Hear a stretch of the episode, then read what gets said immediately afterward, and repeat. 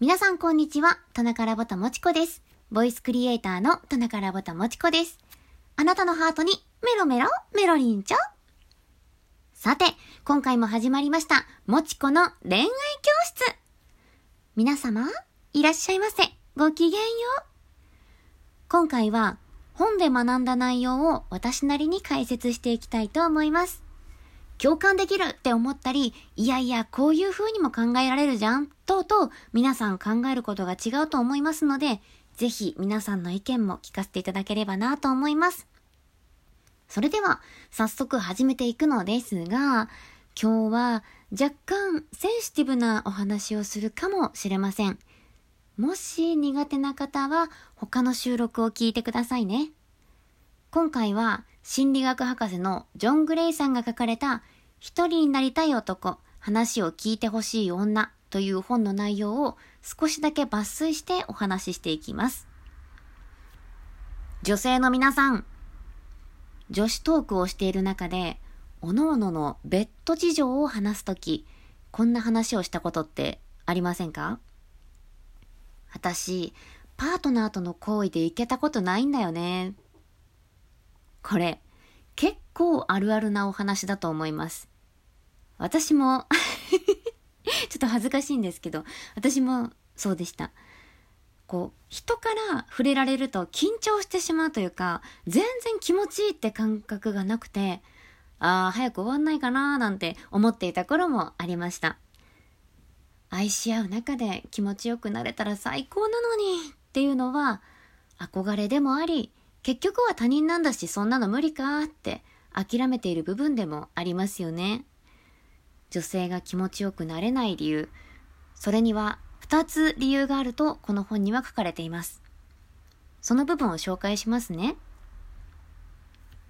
パートナーとのセックスで一度もオーガズムを味わったことがないという女性は少なくない。男性の前戯が不足しているために十分なオキシトシンが分泌されないという理由もあるが、女性が本当の感情を分かち合わずに気持ちを抑えていることも原因だとあります。女性が本当の気持ちを我慢していて心を開いていない場合、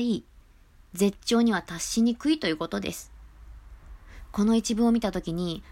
なるほどなって思わされたんですよね。皆さんも振り返ってみてどうですか？相手を信頼して、完全に身を委ねて、それだけに集中して、まっすぐに向き合っていますか？なんか熱血少年漫画みたいなことを言ってしまっていますが、これってなかなか簡単にできることじゃないなって私は思うんです。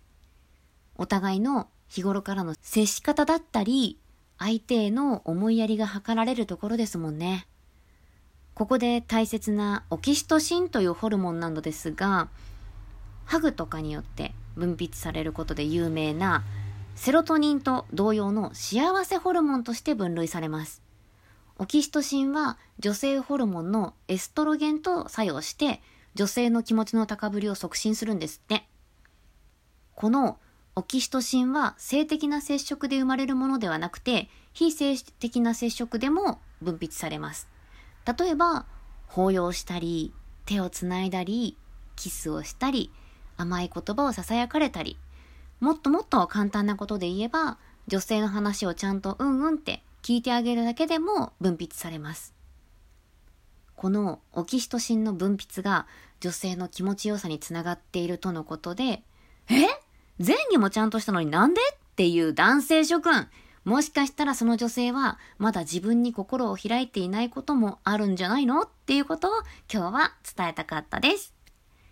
キーワードは男女ともに股を開く前に心を開けです。はい、今日はこんな感じかな。ここまで聞いてくださった皆様ありがとうございます。また皆様にお会いできることを楽しみにしております。以上、田中ラボタもちこでした。バイバイ。